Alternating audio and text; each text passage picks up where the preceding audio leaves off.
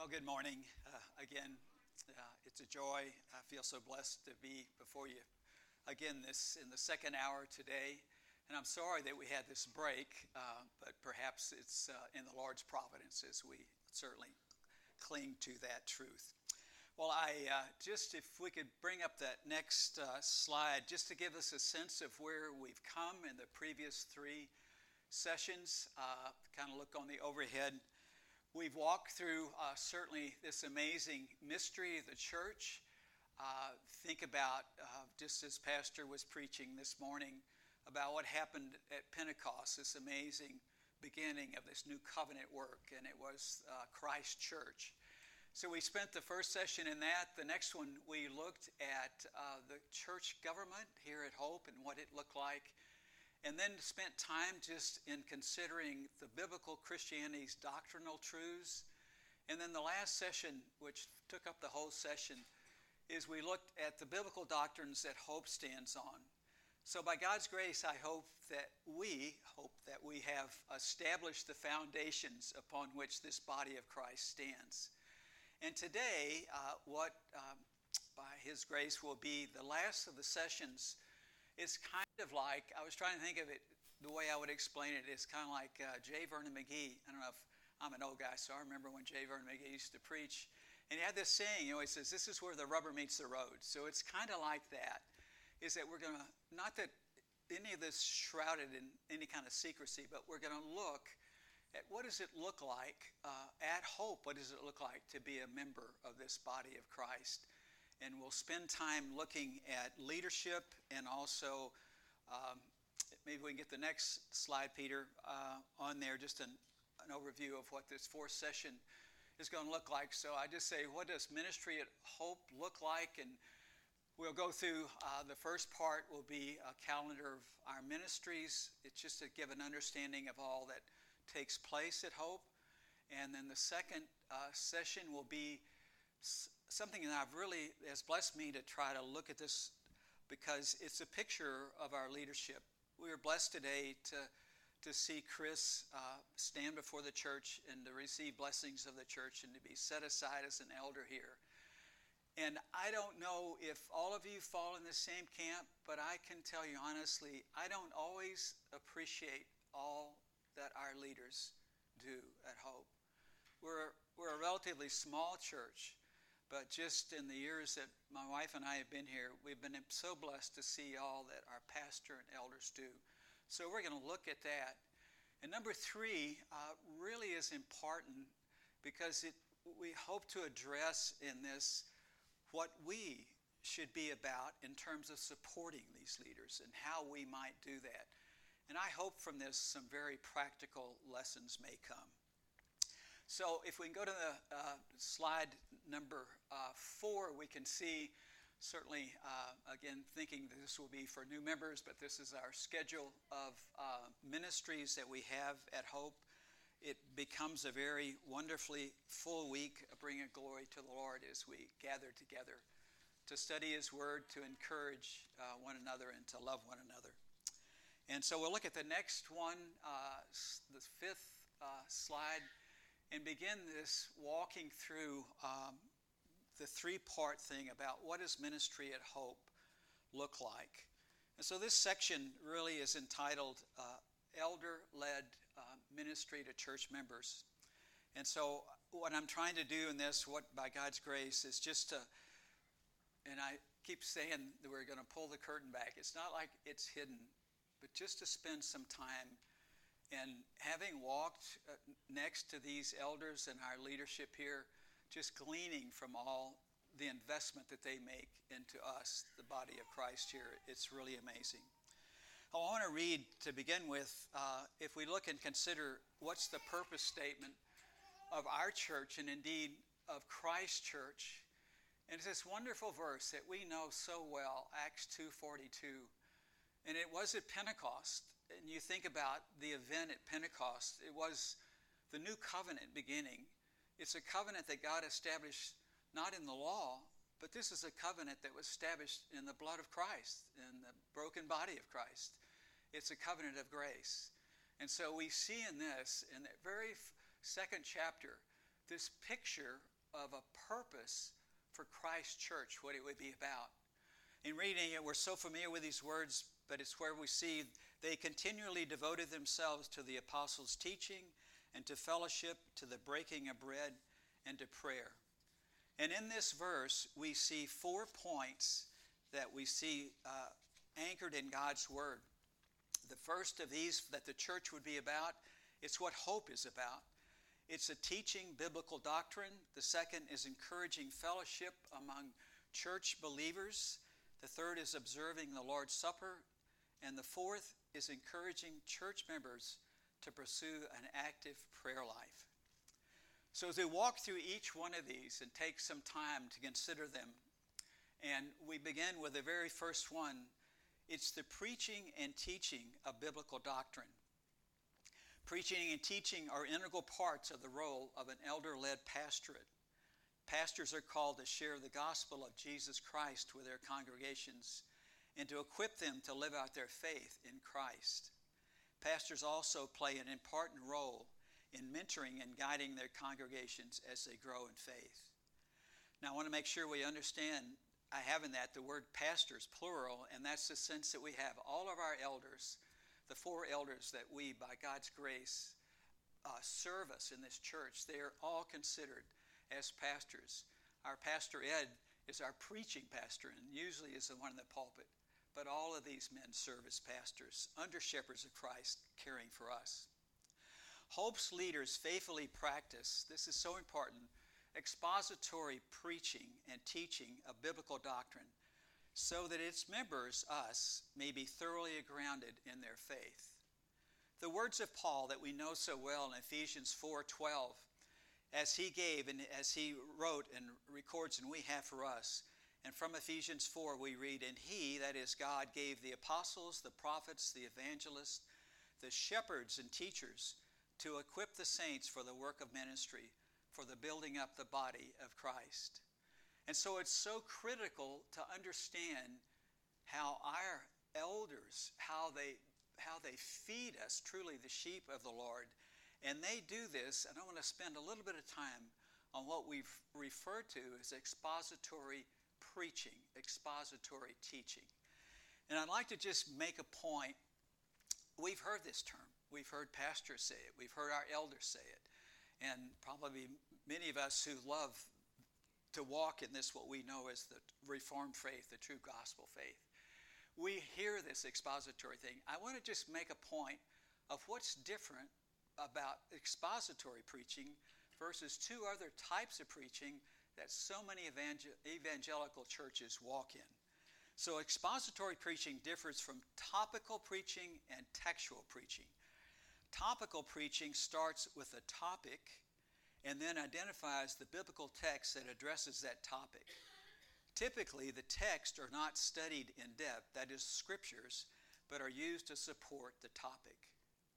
Now, textual preaching is biblical text is used as a springboard for discussing a particular point. Again, the identified text is used as support material for the point being made.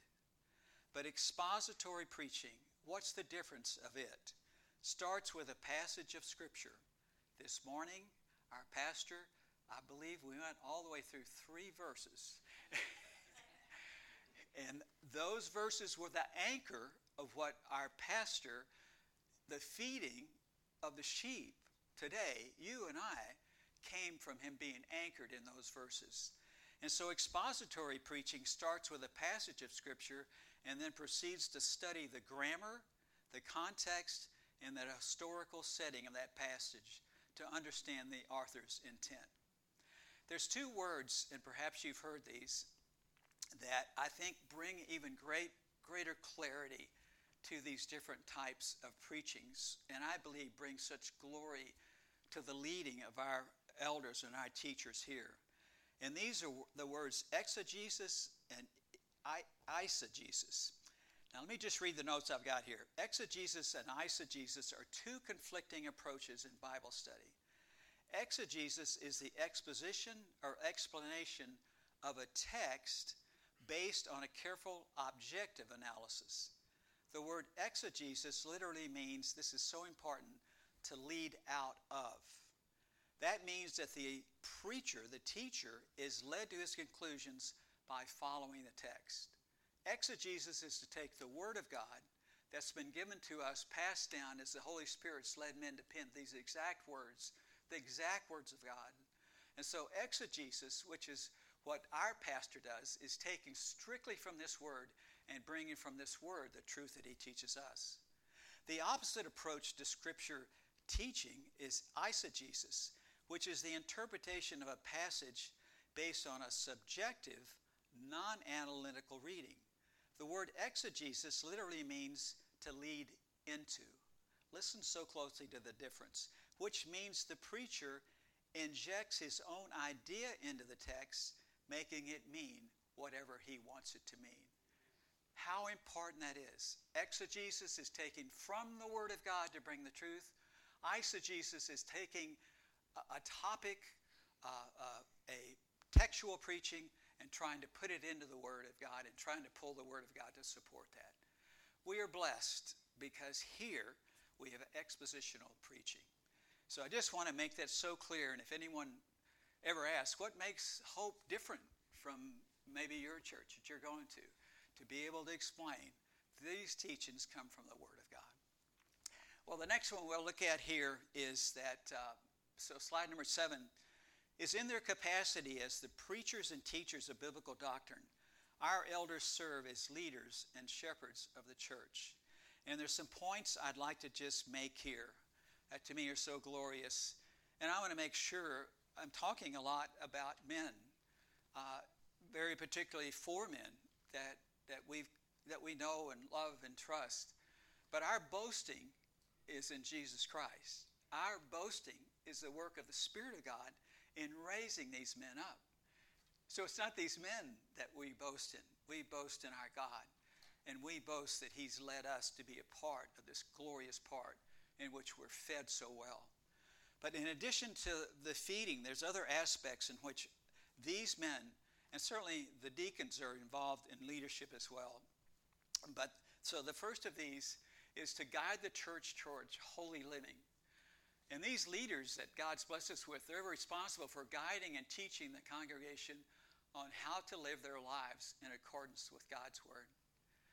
I could ask you to raise your hands, but I think it'd be unanimous. Are we encouraged to live this way from the teaching and what we hear, not just here in the pulpit on Sundays, but in our small groups, in our men's groups? It has been something, Tina and I have been here for a little over two years. And again, to God's glory, this is what we've learned here. This is what when we gather, this is what we come under, is to live lives to bring glory to our God, to not shame Him in any way. So that's certainly such an important role that our elders to God's glory fulfill so well. The next item in this is to provide spiritual and personal care for the congregation. Serving in an elder led pastorate brings with it many challenges. This is the point I really want to make through this, too. Again, about talking about what our leaders bear. And they are so good to protect us from a lot of the burdens that they bear, the challenges, the spiritual warfare that takes place, because they want to protect us from that. But they walk in this, and they are here to serve the sheep of God. And so we need to be aware of this thing of providing spiritual and personal care for the congregation. Some of the most common challenges include, and listen closely, developing and maintaining relationships with members in our congregation, managing finances and providing spiritual guidance to your congregation.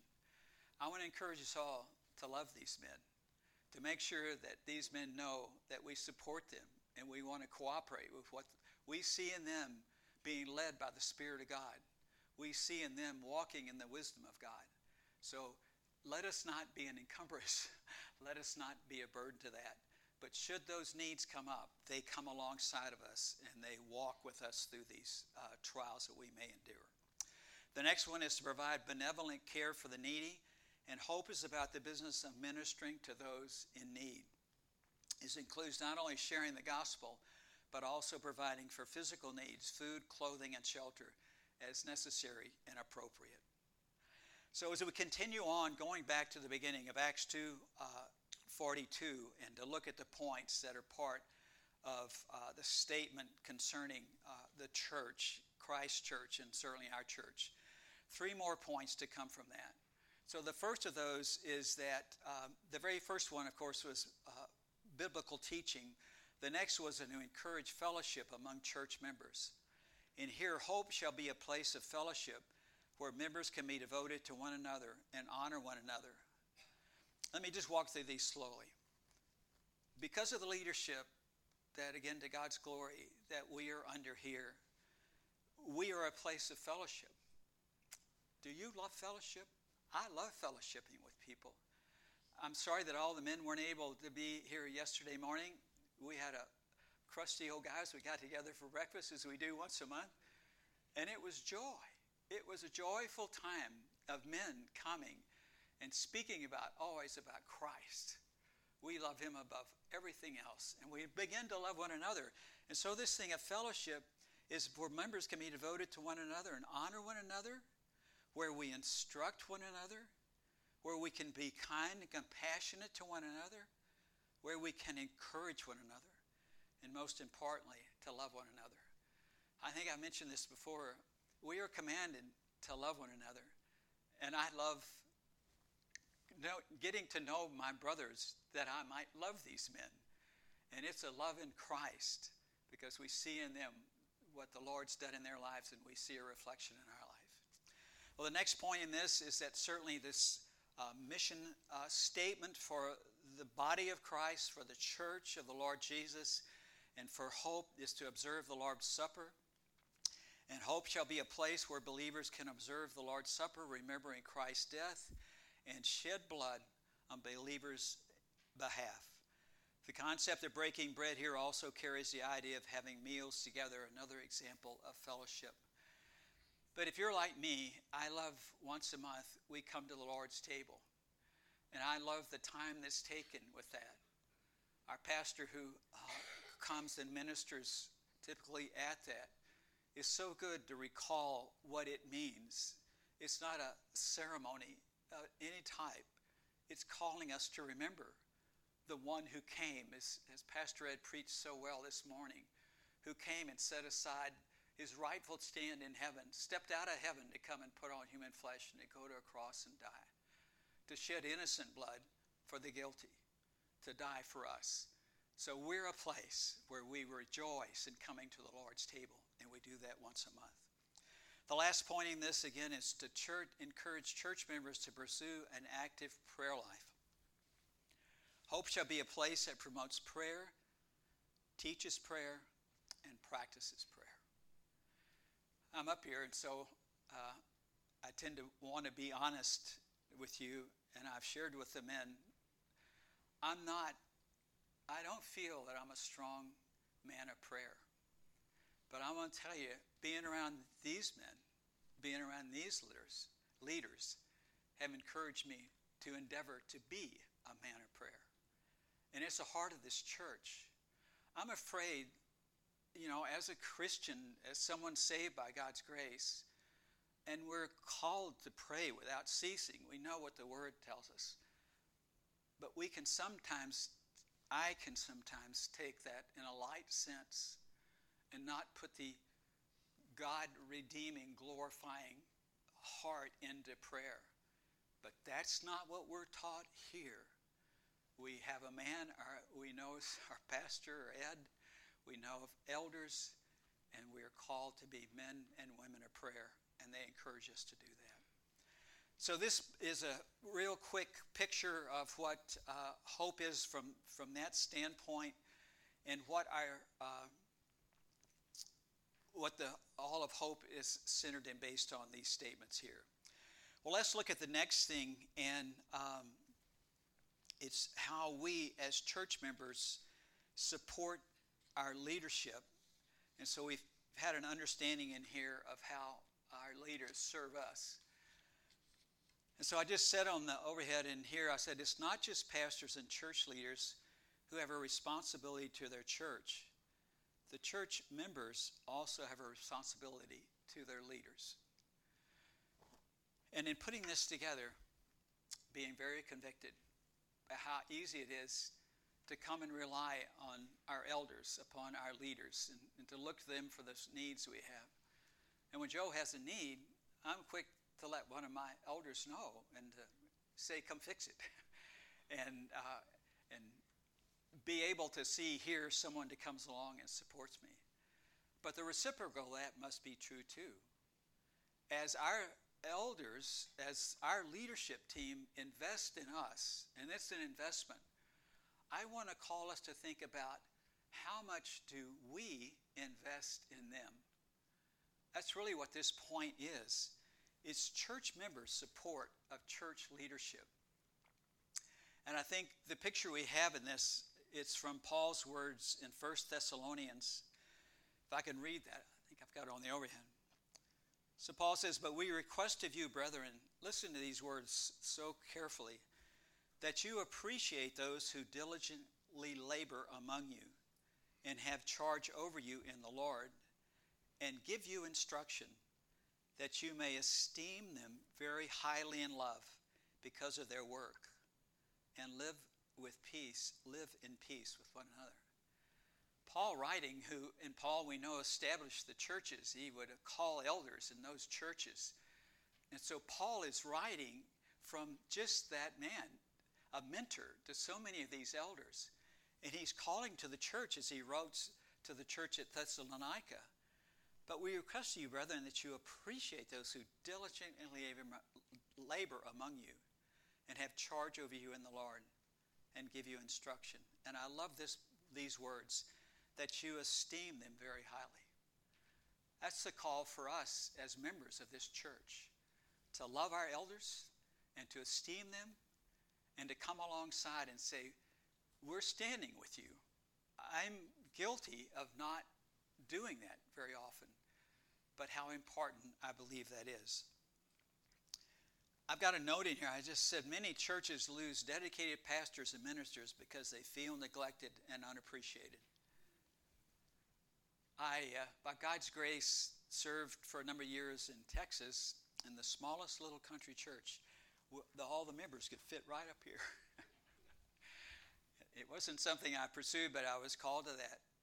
So when I read this, even in that small setting, my heart goes back to the times of aching for the sheep that were in that church. And I know we have godly men to God's glory and we need to esteem them. We need to come alongside and just say, Let me walk with you. Is there anything I can pray specifically for you? Is there anything I can commit to help you with? I, can tell you again from that experience, there's nothing more blessing for a man endeavoring to serve Christ's sheep than to know that the church is standing with him. So it's so important for that. The next point in this is to cooperate with. Oh, let me back up a minute. That verse in 1 Thessalonians 5, I was fascinated. I haven't considered this verse very much before. Look the way Paul ends that. He writes about loving and esteeming your, uh, your leaders uh, who teach you, who give you instruction. And look at the last little part of that sentence live in peace with one another. I believe that's a key in esteeming our leaders is we're called to love one another, to live in peace with one another. And not that that doesn't take place at Hope. Every bit of experience that we have here is a demonstration of that. But how wonderful is that? Is that we, I think that's another thing that I believe an under shepherd to Christ would love, loves to see in Christ's people is that they love and care and serve for one another. We haven't done it here, not since we've been here, but if you want to read something and study about how this is done, study the one another's in God's Word. There's many one another's. Serve one another, care for one another, encourage one another, love one another. If we work, endeavor to do that, it will not only bring glory to the God that we serve, but it will honor these men that stand with us. The next part then is to cooperate with and support church leaders. In Hebrews 13 7, we read the writer of Hebrews says, Obey your leaders and submit to them, for they keep watch over your souls as those who will give an account. Let them do this with joy and not with grief, for this would be unprofitable for you. So we're to follow uh, the church leaders' direction as long as their leadership is consistent with Scripture. I've got a point in here. If you don't agree, pray with them instead of criticize them. I came across a little saying. it's not mine, but I thought it was pretty cute. This saying from a commentary said, uh, along this whole line, concerning you know, if we see things that our leaders do that we're wondering, why are they doing this, rather than being critical of them, this little saying was, let God deal with it. The Holy Spirit can do a much better job than we can. So pray for them if you have those type issues. The next part, and I think to me at least, uh, in humility before the Lord and before you, this was the most important thing. And again, we're looking at, at and I want to use this word there is a sense of responsibilities for us, the congregation, the members of uh, Christ's body here, the members of Hope. Things that we might do for our leaders, for our elders, for our deacons. So, this is to pray for godly wisdom, and they're standing in spiritual battles. The spiritual battles pastors and church leaders face are very difficult. In 1 Timothy 2 1 and 2, Paul urges believers to pray for people in positions of authority. Paul writes there to young Timothy, First of all, then I urge, I urge that supplications, prayers, intercessions, and thanksgivings be made for all people, for kings and for all who in high positions, that we may lead a peaceful and quiet life, godly and dignified in every way. And I just have a note myself here. I said, imagine the feeling of support, encouragement, and strength that's imparted to a church leader, again, when he knows his people are praying for him, standing shoulder to shoulder with him in spiritual warfare. We don't battle against flesh and blood. We battle against the principalities in the heavenly places. We battle against an enemy that, first of all, hates our Savior and our Redeemer, but he hates the church. He hates everything the church stands for. And that evil one will come and will certainly be attacking the leaders of a church. I trust I can speak for every one of us to say there is nothing more heart wrenching to us to see a leader of a church fall in sin and despair. It brings such shame on the name of Jesus Christ. It makes me tremble to see that. It makes me tremble to think that, Lord, may I never, never, ever do such a thing. So we need to be and stand in prayer and pray for these leaders that we have over us. And so I, this part here is that my comment is how can members of hope, and this is a word that I hear often from Pastor Ed and from our elders, intentionally. How can we pray intentionally for our leaders? Again, being just honest with you, my wife and I together, we pray. We pray certainly at the time we gather for meals and stuff. And, and I pray on my own in the morning. And my prayer can generally be a very general prayer for leadership. What I'm trying to encourage you, as I've been encouraged in this, is to pray intentionally. There's certainly nothing wrong with praying general prayers for our leadership. But I think there's a sense, a picture of this that we have in the book of James. And this morning I was thinking about as Chris came and was uh, truly set apart at, to serve as an under shepherd of Christ in a, in a new and unique way here, and how many of the people that prayed prayed for wisdom for Chris and prayed for wisdom for the leaders. And let me read from James 3:17. James writes such wonderful words we know so well as we pray for wisdom for our leaders. But the wisdom from above is first pure, then peaceable, gentle, reasonable, full of mercy and good fruits, unwavering, without hypocrisy. And I think there's five points in this I'd like to just point out about how we can take from this verse to pray intentionally for our elders here. Number one, having to do with that word pure It is that we that they may walk pure in their conduct, be blameless above reproach. That's what Paul wrote to Timothy as an overseer must be above reproach.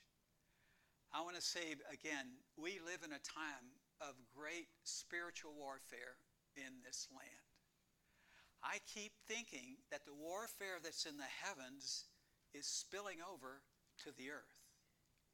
We are seeing things in the earth that we view in the natural realm that are not normal. They're not logical. They're depraved. They're things that frighten us. And so the very whatever is going on in the heavenly realms with the princes and the principalities in the heavenly places, they will be about attacking the leaderships in the church. Again, they want to bring shame. So may we pray for our leaders, our elders, that they walk, not that they don't, but pray that they live their lives above reproach. The second word in this, in this verse from James is that they be peaceable and gentle. And what I it struck me in this is that to pray for these leaders is to pray that they be peacemakers. There are things in church, in church, in the body of Christ, we're people and we have issues. And sometimes while we are to love one another, it doesn't mean that we always like one another. Is that okay? I think we come up with that. But our heart is to love one another. But that's the thing for our elders is to pray that they be peacekeepers in the midst of whatever may come to challenge their authority and their stand in this place. Let us pray for that. The next word in this comes from that they be reasonable. And I think the picture here is that we might pray for Christ under shepherds to serve the sheep with a servant's heart. From 2 Timothy chapter 2, we read Paul again writing, And the Lord's servant, that is what these elders are. It's what our deacons are. They are the servants of the Lord. They've been raised up not by man, they've been set apart by the Spirit of the living God. They've been called to this walk. They've been faithful to not turn from it, but to take it and to walk in this. And so again in 2 Timothy 2, and the Lord's servant must not be quarrelsome, be kind to everyone, able to teach, patiently enduring evil, correcting his opponents with gentleness. You read that verse and think about how you individually, how I might respond to that. And this can be a challenge when people challenge me. And certainly our leaders are confronted with these things at time. The fourth in this is that they would be full of mercy and give evidence of good fruit. And again, from the book of James, he says, Who is wise and understanding among you? By his good conduct, let him show his works in the meekness of wisdom is to pray for these leaders that they walk in humility before God. They acknowledge that they depend upon the wisdom that comes from on high to bring about what Christ would have for his church here. And the last of these is that they would have the spirit of the apostles, this picture of being unwavering and without hypocrisy. And from 2 Corinthians 2:17, Paul writing, "For we are not like many Listen to the words that Paul writes here, and certainly how true, how blessed we are with our leadership here. For we are not like many peddling the word of God, but as from sincerity, but as from God, we speak in Christ in the sight of God. Paul's writing about men who would come and to preach and teach the truth of God's word. And I love in that where he says they are not peddling the word of God. When we come here and I know as we walk under these men's leadership, we see the time that they invest in bringing teachings and to lead us into this walking before God to bring glory to Him. So again, these are very five specific things based on James 3:17 that I just would encourage you to consider that verse from James as you are called have a heart to lead uh, to pray for our leaders. Well, with that, let's look at some of the other instruction that comes from our leaders about how we are then to live. And the first of these is that uh, there's four points in this. That's the heart of the leadership here at Hope, is to live lives that bring glory to God. So, first of all, whether, and that verse, of course, comes from 1 Corinthians 10. As I was writing this down, I was thinking, how many times have I heard Pastor Ed from this pulpit recite 1 Corinthians chapter 10? And it's certainly a call for all of us to whatever we do, everything that we do, to bring glory to God. So, Hope's leadership team believes that all members are true believers in Jesus Christ and should walk by the Spirit in such a manner as not to bring a reproach upon their Lord and Savior. The next point is Hope's leadership team believes that it is the obligation of every member as a true believer in Jesus Christ to witness by life and by word to the truths of the Holy Scriptures and to seek to proclaim the gospel to all the world. We are encouraged by this every, I think, every Lord's Day when our pastor brings a message is to be gospel bearers, to be the ones that are never ashamed of the name of Jesus Christ. And what a call that is for us. I don't know if you're like me, but when the world is out there, when I have even someone who, by God's grace, you have an opportunity that you want to begin to, to share the gospel, but you sense a thing of confrontation, and that I can back up from that. And yet, here, we're encouraged to never be ashamed of that gospel. We are encouraged to never be ashamed of the name of Christ. So that's the call that the pastors put upon us. The next is that Hope's leadership teams believe that it's the responsibility of all members as true believers in Jesus Christ to remember the ministry of the Lord in prayer and support it with their means as the Lord has prospered them. Once again, called to be prayer, men of women, uh, men and women of prayer. The last point in this is Hope's leadership teams believe that every member, as true believers in Jesus Christ, as a spiritual gift which should be used to edify the body of Christ. Pastor had mentioned this just before as we began this second hour. And we're going to spend some time, in fact, it's the next segment of this. It's identifying and utilizing the spirit, believer's spiritual gift. And again, uh, kind of reiterating what I mentioned before, yesterday morning at the men's breakfast, that was the topic of discussion, was the gifts. And we had so much wonderful discussion about uh, that God has gifted every one of his people. And that the truth is that the joy that we know in walking with Christ, the joy that comes from honoring him, is walking out in this gift that he has given to us. It was shared yesterday that, uh, that verse, wonderful verse from Ephesians 2.10. We know Ephesians 2 8 and 9, well, for by grace you've been saved through faith, not that not of yourselves, it's the gift of God, not of works that any should boast.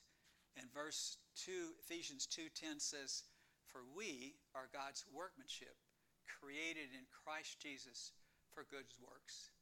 The truth is in that is that everyone that the Lord, for his good purpose and that alone, has raised, taken from darkness into his marvelous light that to that person, man and woman, each one, because he has made us into his workmanship, he has given a gift that we might serve and honor him and bring glory to him. And I'm excited because here at Hope, there's it even, I don't want to say it's a renewed interest, but it's an emphasized teaching on these gifts. So, how important it is that we endeavor to pursue and make sure that we're making use of the gift that God's given us. Well, I've got some text here. I've got it in the overhead, but I'd like to read it. Just a general introduction to this thing on identifying and utilizing the believer's spiritual gift. Identifying our spiritual giftedness can be accomplished in various ways. Spiritual gift tests or inventories, while not to be fully relied upon, can help point us in the direction of where our gifting might be. Confirmation from others also gives light to our spiritual giftedness. Other people who see us serving the Lord can often identify a spiritual gift in us that we might take for granted or not recognize. Prayer is also important. This is so important. The one person who knows exactly how we're spiritually gifted is the gift giver himself the Holy Spirit. We can ask God to show us how we are gifted in order to better use our spiritual gifts for His glory. Perhaps the best way to discover your gift then is not by taking a test. They didn't have such means in the early church, and people discovered and used their gifts just fine.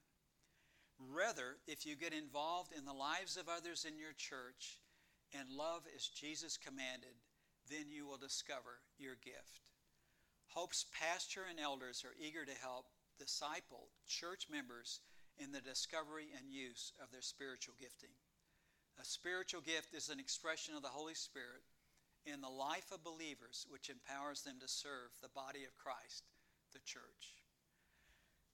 How many of us have, through the years, taken tests to see what gift we may have? I've done that and it never came out what I wanted. I think that was a picture of the problem right away. And yet, I think over these years, uh, for me, it's been 43 years amazingly. What I have seen in the body of Christ, it's just as this note speaks of here, and as Pastor Ed mentioned earlier, and we spoke about it yesterday at the men's thing.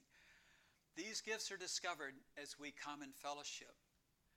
If you don't, if we won't fellowship, then I don't know that it's going to be very difficult to recognize it because I believe in my own life, whatever gifting to God's glory that any of us may have is typically recognized by other men, other brothers and sisters in Christ.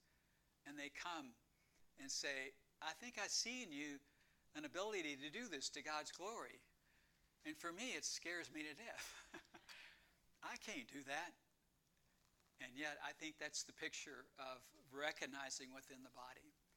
So I just encourage, I know we're a church that loves fellowship. There's so many ways to do that here. Certainly in the Lord's Day, we have wonderful fellowship, but it's very important, I think, to be in small, what I call small groups. We have, Pastor Ed mentioned this Thursday, they're going to have the last small group for the year at their home.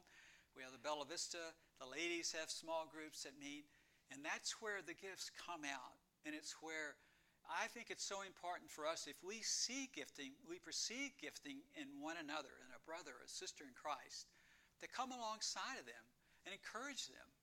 Um, not just to bring potato salad next time for the, for the fellowship, but to see what they might uh, bring to the body of Christ to bring encouragement to that. Well, I want to quickly, I think we're doing okay on time here this morning. Uh, as a result of yesterday, um, in fact, was, Brother Phil brought some good uh, questions concerning gifting. So I'd like to have to walk through these quickly just for a sense of time. Want to have uh, some time for questions. But let's just walk through, as Phil had gleaned uh, from some resources, five most frequently asked questions about spiritual gifts. So the first one is Do Christians receive only one gift? The answer was most likely each Christian has a unique blend of several gifts, not just one. The second one is what do Christians need to know about spiritual giftedness? So the first one is so glorious. I love this. Salvation is charisma. That is the unmerited free gift of God. How many know Romans 6:23? For the wages of sin is death, but what? But the gift of God is eternal life through Christ Jesus our Lord. And that's the truth. It's the greatest gift that we've received. It's the gift of being set apart to our Lord and Savior. The next one is every believer has received a spiritual gift. It's spiritual in source and nature. Uh, I've got scriptures up here, and I know we're going through these quickly, but understand that if the Lord's called you to Himself, has set you apart to be His own, to bring honor and glory to Him, He's gifted you in a way for the church to build and edify the body of Christ. So let's endeavor to seek, first of all, like I said, what the note mentioned earlier, to pray that we might understand that gifting. The Lord's will, not man's, is the basis for who receives what gift. Spiritual gifts are diverse, no two are the same. Spiritual gifts are not emphasized in the listing of qualities for church leaders, and the kind of spiritual gifts believers receive do not necessarily indicate their level of spirituality. How important that is, is that sometimes we think we can never esteem to walk in a gift, and yet if you have in your heart, I tried to share this yesterday, and again, this is kind of a it's a personal testimony. If you have a zeal in your heart to serve God in a certain way, and I use that word zeal very intentionally, it's something that's stirred within you. And I know in my own life, uh, the zeal I had in my heart as a young believer, it was frightening because I think of Brother Pat shared these things. It's okay if I talk about you, brother. I love Pat's heart. He had shared with the church before that he has a difficult time standing before people sometimes. It isn't, he's very capable young man for sure, but he's endeavored to walk in that because he has a zeal in his heart to serve Christ in that. In my own life, somebody recognized something in me of God's glory that it did, it frightened me. I can't do that. It was to teach, to teach God's word. I thought, I can't do that. Well, he was persistent. And so, the very first Sunday school class I ever taught, I took on the book of Revelation. you, you, well, it didn't take long to realize, no, I still can't do that. so, to God's glory, I'm just trying to encourage everyone. If you have a, have a stirring in your heart, and it may seem like I can never do that. Nothing in my natural abilities do I see resonating with that. Please be encouraged that it's the Spirit of God stirring this in your heart. And come to an elder. Come, these are men that walk in the giftedness to God's glory and say, I'm afraid, I'm frightened, but can you help me with this? Right. So I think it's so important to understand that. Well, real quickly then. Uh, third point is how can Christians identify their spiritual gift?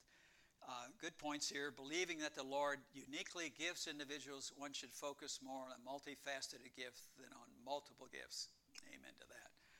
Spiritual gifts will be used most effectively in context of the local church, where other believers will recognize and comment on one's spiritual giftedness. I hope by God's grace we've made that point today, is how important fellowship is to be able to nurture that gift. Personal inclination and observations of others will lead one to a fruitful ministry. Quickly, number four is how should Christians utilize their spiritual giftedness? They should use their gifts to build up the church and serve one another. That's what the gifts are for. They're not for us. We spoke about uh, in uh, Corinthians, 1 Corinthians chapter 3, I believe, about the Bema seat, the judgment seat of Christ and talked about the time when all believers will stand before our Redeemer and our Savior and give account for how faithful we've been to the call He's put in our life. And if you remember, many things are burned up as wood, hay, and stubble. So we don't pursue these gifts for our well being. It's not to pat Joe on the shoulder, it's to bring glory to the one that received us, and it's to work to build up and encourage the body. It's for one another. It's all giving out, not receiving back. Number five, uh, what errors should Christians avoid in exercising their spiritual gifts? Self edification rather than edification of others, self led rather than spirit led, self exaltation rather than using one gifts for the Lord's glory. Amen to those, certainly. Well, we are at the point, I think we can uh, kind of pull this to an end. I do have a listing here of uh, some of the gifts that have been identified from God's Word. Uh, if anyone is here today um, and really is wondering about what their gifting may be, this is a it's probably not a complete list of everything of all the gifts, but it's certainly a good place to start. And again, just really encourage you to come and to talk to one of the elders, talk to someone in leadership or to a brother and sister in Christ about these things. But just don't let it lie. Let us each come before the Lord and say, Father, I want to serve you in the fullness of what you have done in my life and in my heart. So please direct me in those steps. So encourage everyone to look at this. Just a note here God has gifted his people with an expression of his Holy Spirit to support his vision and mission of the church. It is a worldwide vision to reach all people with the gospel of Christ. As a servant leader, God desires that we know how He gifted us. This will lead us to where He would have us serve as part of His vision and mission for the church. For the very last part of this, uh, which we won't need to go through today, although it will be a part again, this is going to be our complete uh, class upon uh, new membership and those interested in hope will be to walk them through the next steps uh, that would lead to church membership. So, with that, uh, we do have some time here. Just would ask if there's any questions. I always feel like I've gone really fast, but does anybody have any questions concerning pertaining to this, or actually, if something's been on your mind from some of the other lessons? I know it's been a while. You could ask those. So, just our comments if you don't have a question.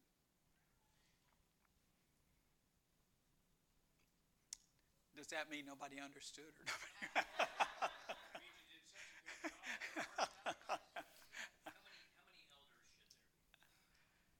oh my goodness.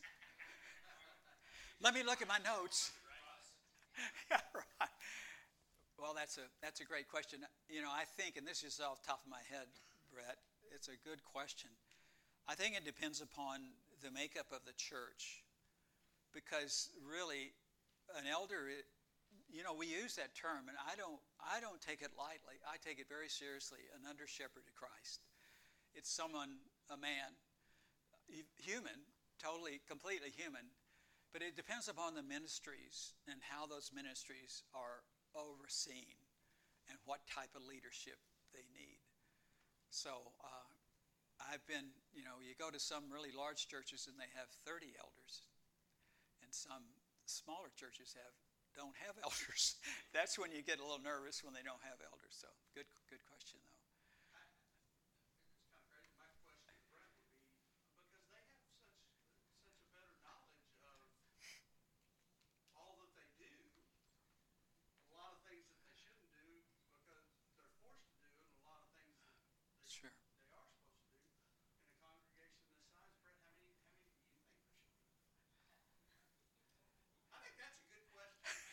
I'm glad you asked it.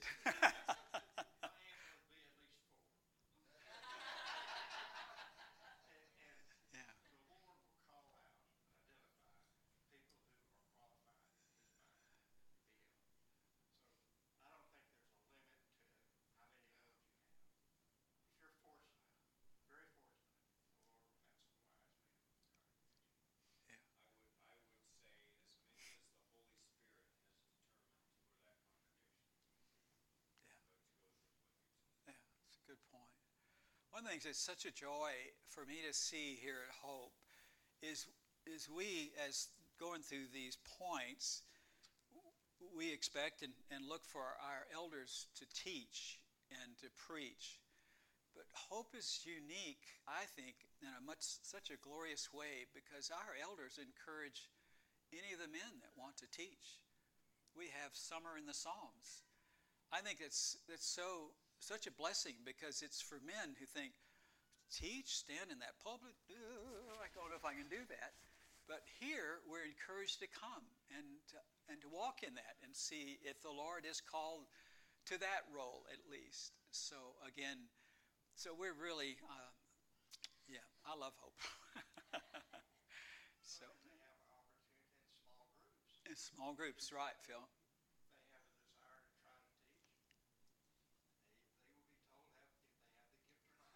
well, it is important to walk along with an elder, you know, and just let him disciple those who endeavor to do that and, and to gain support as well. So, yeah.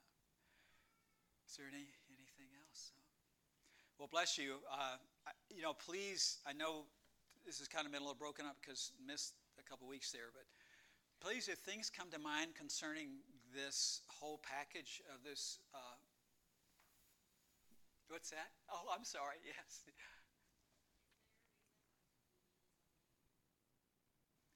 Well, that's a, a great question. I've spoken to Pastor Ed about that. You know, I don't, I don't, Ed, could you address that? And it's really a great question.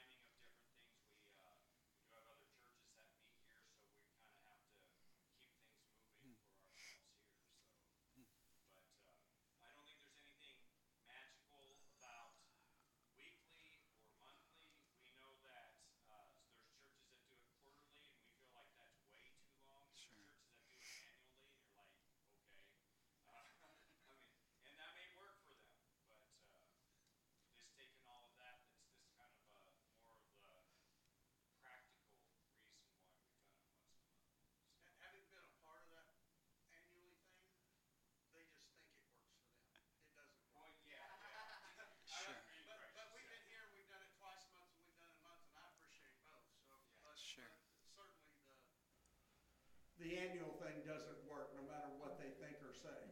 Yeah, What if you cannot come that one time of, of the year to Yeah, church? right, Yeah, that'd be yeah. terrible. Yeah. Miss- Sure, yeah. There, there was a wise teacher told me one time, when the scripture is not very clear on what to do about the Lord's Supper, uh, you don't wanna put words in the Lord's mouth. Yeah. And I guess each, each local body decides what they wanna do as far as the Lord's Supper. Because there's, there's a large, uh, there's a large organization who, d- who thinks they dispense the gospel every time they have the Lord's Supper.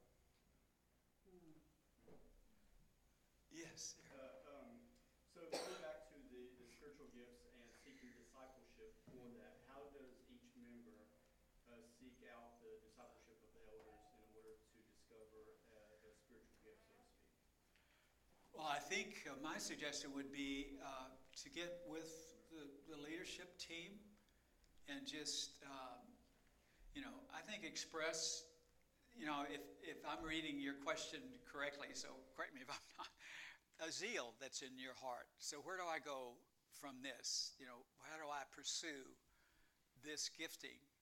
Then I think it would just be really good to get with our elder body and let them know of that interest and see how you might or anyone might begin to exercise that gift.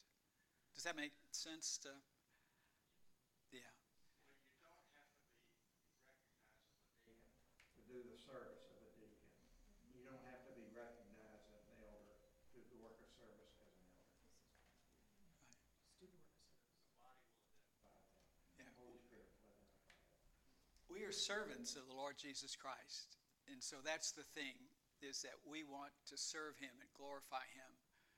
So uh, I think it's just, I think in, mentioned in the long text thing, you know, the giver of these gifts is the Spirit of God.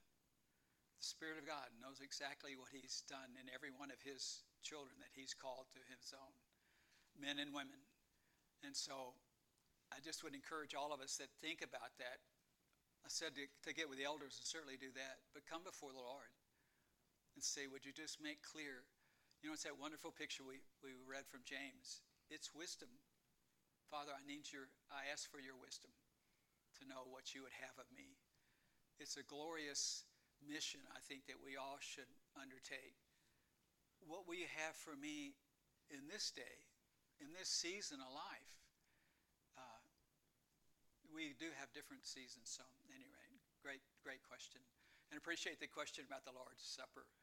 I think it's really good. I think it's good, and certainly Ed expressed that. You know, if others have a sense of that, I talked to Pastor Ed about it. I came from a church we celebrated every week, and we we did enjoy it.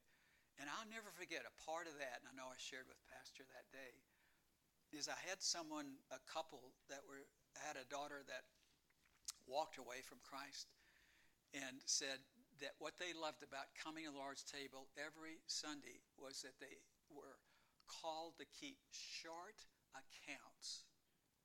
It's where in Corinthians, Paul gives the sense that we're not to take of the Lord's elements in an unworthy manner.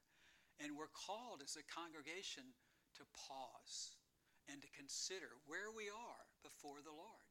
I love our, I, I'm boasting in Ed, but I love the, what the Lord's done in you, Pastor. He calls us to this when we come to the table. Consider where you are. If there's unrepentant sin, let the elements go past. Certainly, if you don't know Christ, let them go past. And so I love the question. Keep short accounts. So I'm not pushing for this, but.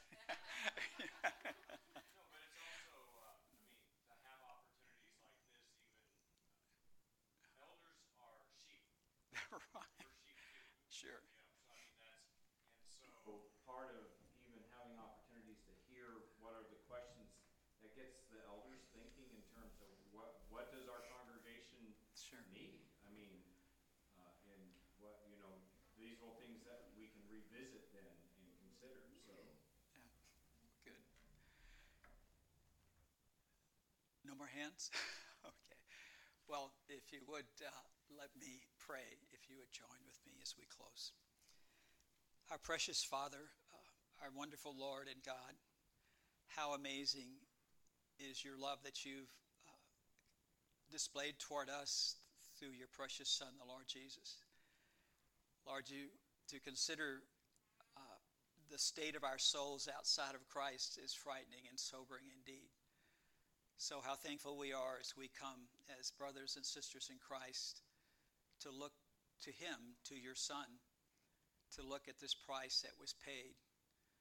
He didn't, he didn't steer away from going to that cross, He didn't steer away from the condemnation that was cast toward Him on this earth by man. But He set His face as a flint to that cross.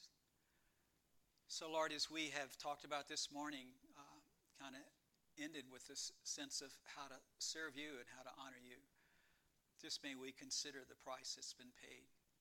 We have been purchased with a price, a cost that's incomprehensible to our understanding.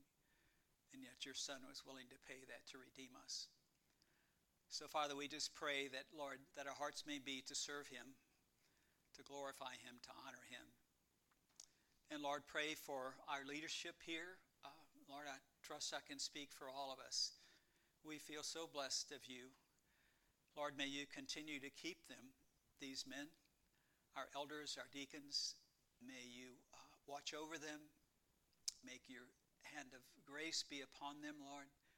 Lead them in the path that you have for them individually and their family, and certainly for your church in this place. So we're so thankful for your amazing work of grace that continues in our life. Just, Lord, pray, Lord, that uh, all that we do, as that wonderful verse says, that it may bring glory and honor to yourself. I pray this in Jesus' name. Amen.